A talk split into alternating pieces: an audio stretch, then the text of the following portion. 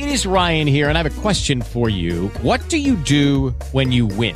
Like, are you a fist pumper? a woohooer, a hand clapper, a high fiver. I kind of like the high five, but if you want to hone in on those winning moves, check out Chumba Casino. At ChumbaCasino.com, choose from hundreds of social casino style games for your chance to redeem serious cash prizes. There are new game releases weekly, plus free daily bonuses. So don't wait. Start having the most fun ever at ChumbaCasino.com. No purchase necessary. BGW. Void were prohibited by law. See terms and conditions. 18 plus.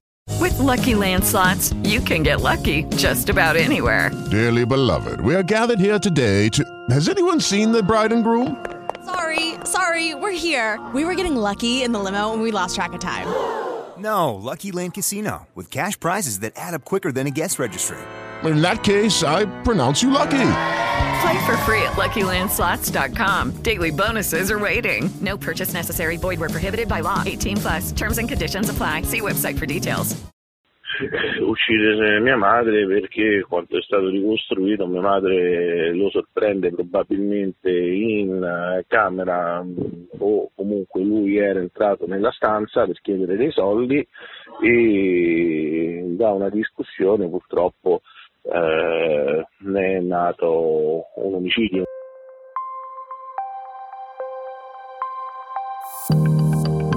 L'uomo che avete appena ascoltato è Manfredi Mattei ed è il figlio della contessa Alberica Filo della Torre. Io sono Camilla Mozzetti e questo è il podcast del Messaggero, un approfondimento quotidiano sulle notizie che vi hanno e ci hanno impressionato e che fissiamo insieme nel tempo di un caffè lungo. Le indagini sono state condotte con i piedi. Oggi parliamo insieme del delitto dell'Olgiata, avvenuto a Roma il 10 luglio del 1991. Da una discussione purtroppo eh, ne è nato un omicidio, non, eh, sul fatto che non sia premeditato siamo certi, siamo sicuri, non, eh, diciamo che eh, è stata una, una tragedia, una tragedia eh, certamente non voluta, eh, poi nel, nell'andare via porta via i gioielli, questa è la dinamica che è stata ricostruita eh, dalle indagini ed è quella diciamo, che noi riteniamo anche abbastanza attendibile.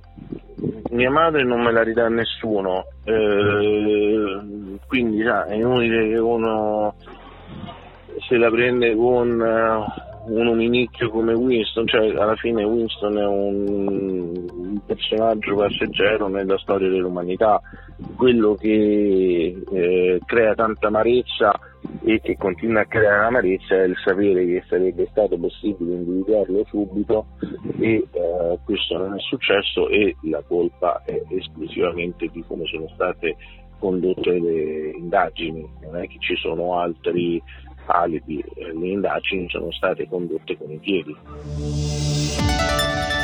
Ci sono gli indizi che tracciano l'ipotetica strada da seguire quando si è di fronte ad un efferato omicidio su cui indagare. E poi ci sono le prove, quelle immediate, che sembrano da subito bastare a risolvere un caso, ma a volte non è così. Capita anche che sulla scena di un crimine le prove stesse, raccolte con meticolosa attenzione, vengano accantonate per rivelarsi poi, anche a distanza di anni, le uniche a poter dire chi e perché, una sera di tanti anni fa, ha prima aggredito e poi ucciso una donna che si stava preparando per festeggiare con un grande evento il suo decimo anniversario di matrimonio. Ancora oggi è uno dei casi più noti di cui la gente parla, racconta, tramanda aneddoti e sentito dire a figli e nipoti. Ti ricordi quell'estate in cui una donna elegante, bella, la contessa Alberica Filo della Torre, veniva uccisa nella sua villa? Parlare di questo oggi significa parlare ancora del delitto dell'olgiata, le indagini partirono subito, ma ci sono voluti 30 anni per chiudere il caso e la caparbietà del marito della contessa, Piero Mattei, scomparso nel 2020, che ha sempre spinto perché venissero analizzate tutte le prove sul tavolo degli inquirenti. Ed è anche grazie a quella tenacia e alla volontà della Procura di perseverare che il 14 novembre 2011, dopo 20 anni, il maggiordomo di Casa Mattei, Manuel Winston Reyes, veniva condannato a 16 anni di carcere. La sentenza venne confermata un anno più tardi, era il 9 ottobre, ma grazie a una serie di sconti, la buona condotta, di fatto l'assenza di una premeditazione, Reyes dall'11 ottobre scorso è tornato un uomo libero. Il suo conto con la giustizia lo ha pagato. Eh, purtroppo sono meccanismi della giustizia, il sistema penale italiano funziona così e dobbiamo comunque adattarci a quello che è questo sistema. Giusto o sbagliato che sia, eh, certo è che è un sistema molto eh, strutturato dove eh, ogni tanto probabilmente certi meccanismi andrebbero migliorati.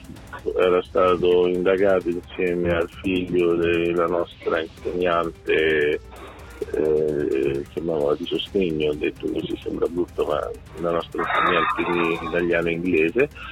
Eh, mh, poi fu rilasciato per, uh, perché non c'erano prove a suo carico, in realtà le prove a suo carico ci stavano, ehm, erano lì eh, sotto gli occhi di tutti, solo che eh, gli inquirenti che seguirono le indagini in un primo momento non ne tennero conto. Io mi ricordo sempre, mio padre mi raccontò che quando arrivò eh, lì, tornando, salì su e, e, vide questo mobile che era in camera da letto aperto, no? Loro la sera avevano questo ricevimento per i loro dieci anni di matrimonio e mio padre capì che mia madre aveva probabilmente tirato fuori le pietre chiese al carabiniere eh, dove le pietre, i gioielli, chiese al carabiniere lì dove sono i gioielli quello che sa non lo so, non abbiamo visti, vedi se sta nel bagno, in bagno non ci sono, lui disse giustamente guarda questa è stata una rapina eh, finita male.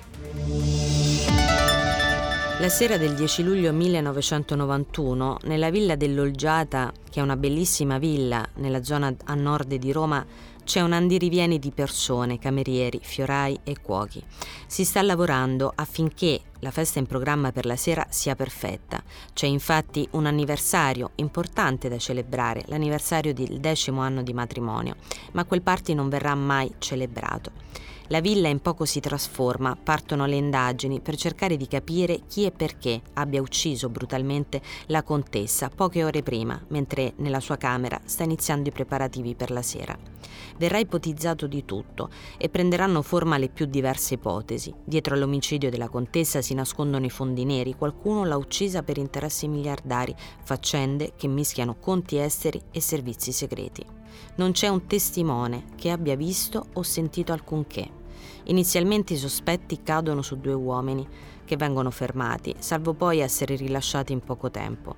La realtà alla fine è un'altra e la verità si cela dietro due dettagli che per vent'anni non erano stati presi in considerazione. Una macchia di sangue sul lenzuolo ritrovato addosso al corpo della contessa e un'altra traccia ematica sull'orologio della donna che tramite il confronto con il DNA portarono gli inquirenti a chiudere il cerchio sul maggiordomo. Il movente?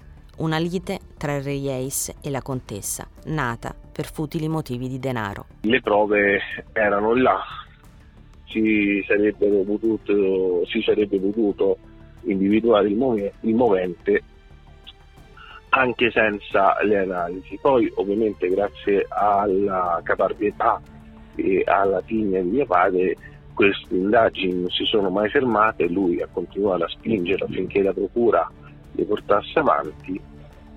E solo grazie alla capacità della dottoressa Loi e al supporto dei nostri consulenti, eh, la dottoressa Baldi, l'avvocato Marazzita, si è arrivati a una conclusione. Lui ha confessato eh, quando fu posto davanti a delle prove schiaccianti, era la presenza del suo DNA sui reperti eh, davanti a quel tipo di prova lui non poteva eh, negare la, la, colluttazione e non poteva negare l'omicidio. Diciamo che ehm, fatto un reperto, trovata una traccia, furono fatte le refertazioni su tutti i reperti che c'erano. Lui ha sempre negato ovviamente la rapina, nonostante sia stata prescritta, ma l'ha sempre negata perché non c'erano prove schiaccianti sulla rapina.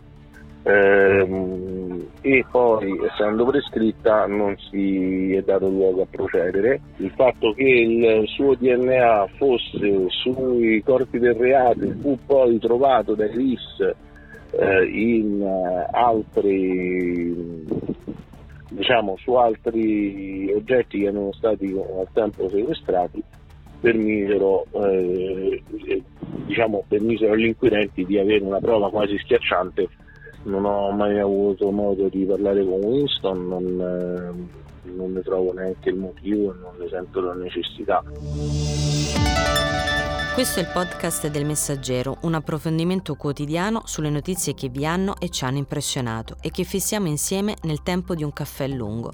Inviateci i vostri messaggi, i vocali e le vostre segnalazioni all'indirizzo podcast chiocciola ilmessaggero.it. Sono Camilla Mozzetti e vi do appuntamento al prossimo episodio curato da Paolo Budassi, Elisabetta Rosa, Benedetta Intelisano.